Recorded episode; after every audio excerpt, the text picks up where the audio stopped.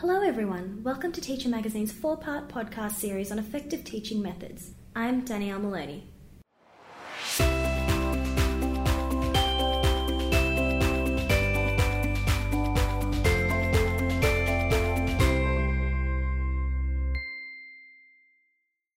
This month, we speak to John Fleming, a leading advocate for education reform and someone whose views are highly sought after by education professionals throughout Australia.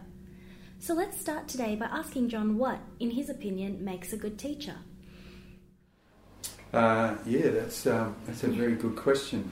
But I think a good teacher um, mm. knows uh, what evidence-based research is telling them is mm-hmm. good practice. Mm-hmm. Um, knows what that actually looks like in the classroom, exactly what activities they are doing mm-hmm. in the classroom, uh, in, in terms of all curriculum areas uh, that they measure how the group as a whole are going, how individual uh, students are going, and they have very clear uh, goals set in their mind about what their high performing students should be achieving in reading, writing, mm-hmm. maths, uh, but also uh, they know they have very clear goals for the kids who need extra support. Mm-hmm. They know how to deliver that extra support. Mm-hmm. Um, and basically, they're not teaching and hoping that the kids do well. They actually know that if they deliver the curriculum in this particular way, mm. uh, that they will get good results and every kid will reach their potential, whatever that is.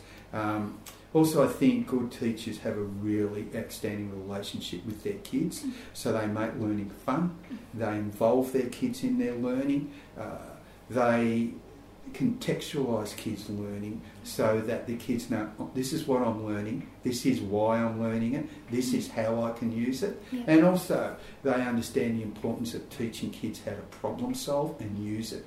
Because modern education is not just about giving kids skills here, mm-hmm. skills there. It's about actually explaining to kids this is why you're learning this skill, this is how you can use this skill. This is how you can use it in problem solving, uh, developing self talk amongst kids so they can actually talk their way through problems and issues. And I think if we're doing that, then we're genuinely creating lifelong learners rather than kids who are learning this now and it's not actually applicable next year or the year after mm-hmm. or throughout their life. Can you elaborate on how a teacher goes about instructing in an explicit manner? Well, look, we have a lot of different pedagogies that have evolved mm-hmm. over uh, the last um, three decades. Mm-hmm. Uh, we went through the whole language approach. We went through uh, learning outcomes, mm-hmm. and and teachers in teacher training are given a whole different, uh, almost a plethora of different strategies. Mm-hmm. Um, but what the research, the evidence based research, is crystal clear. Mm-hmm. Uh, you go back to 2000 to the National Reading Panel. 2005, the National Inquiry in Australia into teaching, uh, the Rose reports in the UK. They're all saying the same thing that uh, explicit instruction is the way to go, that it needs to be skills based, then we need to virtually provide kids with the stepping stones uh, on a continuum for kids to achieve success in reading, writing. What I would advocate is that the, the research is clear on what we should be doing. We need to teach those strategies to teachers um, and we need to support them in implementing them in terms of uh, ongoing feedback, uh, coaching. Uh, and that's what I do in schools that I work with across Australia. That's virtually my role as a consultant.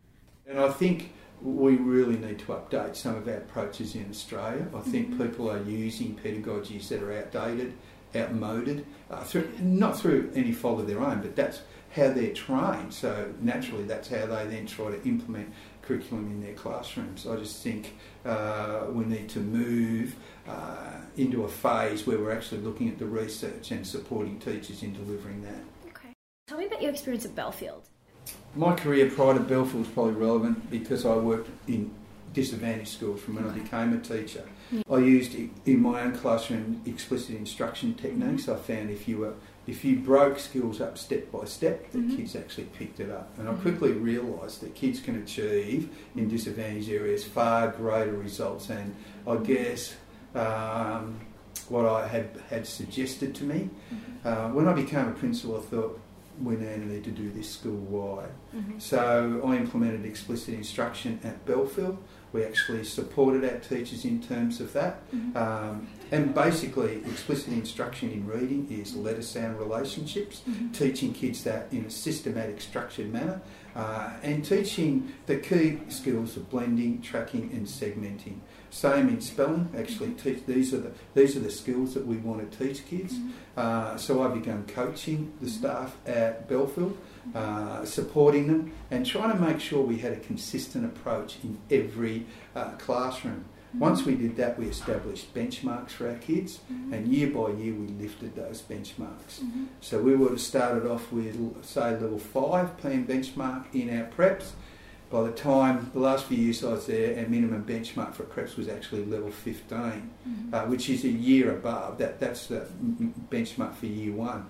But in 2005, 100% of our preps actually achieved Mm-hmm. level uh, 15, um, and it, we had level 30 as our goal for year one. Mm-hmm. And again, in 2005, 100% of our year ones achieved that goal. So those kids were significantly above what would traditionally be seen as the benchmarks for those kids. Given they were disadvantaged kids and you know, people know the cohort, 85% of our parents were unemployed, 61% of the kids came from single parent families, 25% of the kids came from non speaking backgrounds, uh, and 10% were Indigenous. I mean, we had all the disadvantaged cohorts at, um, at Bellfield. How does your experience at Haileybury differ to your experience at Bellfield? It's they're two very different schools, one from from completely different sectors. Is it still using the same concepts, or has it? exactly did you the adapt same it? concepts, exactly the same. Okay. Didn't Yeah. have to adapt a thing Yeah. because good teaching is good teaching, Yeah. ir- irrespective of the background of the kids. Okay. And um, the background of the kids is not the important determinant that a lot of people think it is. Mhm. Uh, and Bellfield proved that Yeah.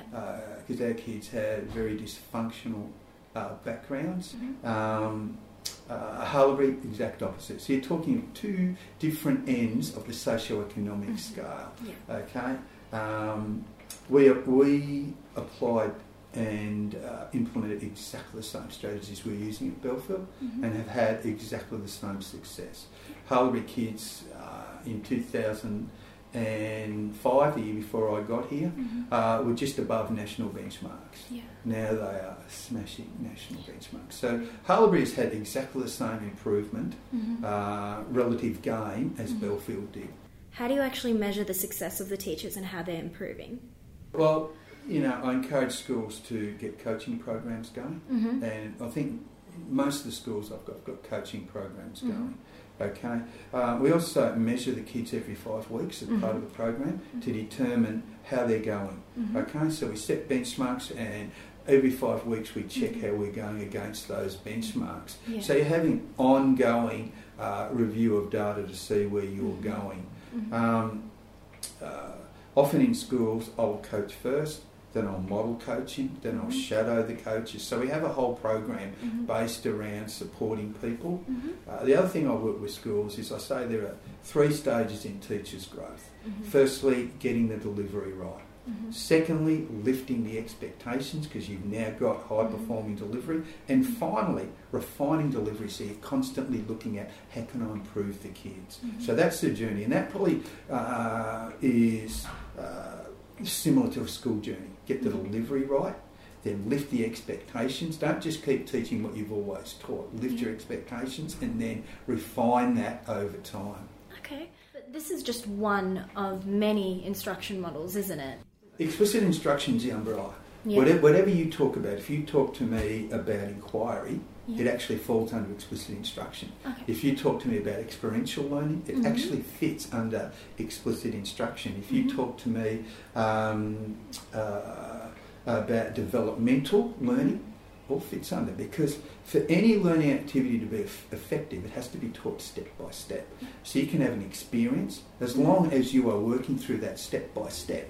That is a, a more valuable experience. Developmental learning, yeah. If you know exactly what you're trying to achieve and you're doing it step by step with kids, yeah, they can be at their own part in the continuum. But in the end, it's it's explicit instruction that is the pedagogy you are using over the top. So it's the umbrella.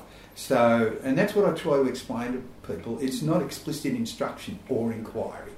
They're actually part of part of the explicit instructions, the overall uh, Umbrella. umbrella. Mhm. Um, so at Haileybury, we do all those approaches Mm-hmm. uh, in uh, across our school, but especially in the junior school. Mm-hmm. But it all falls under uh, explicit instruction. But inquiry, for example, is very explicit. Mm-hmm. We know exactly what we want to do with our kids.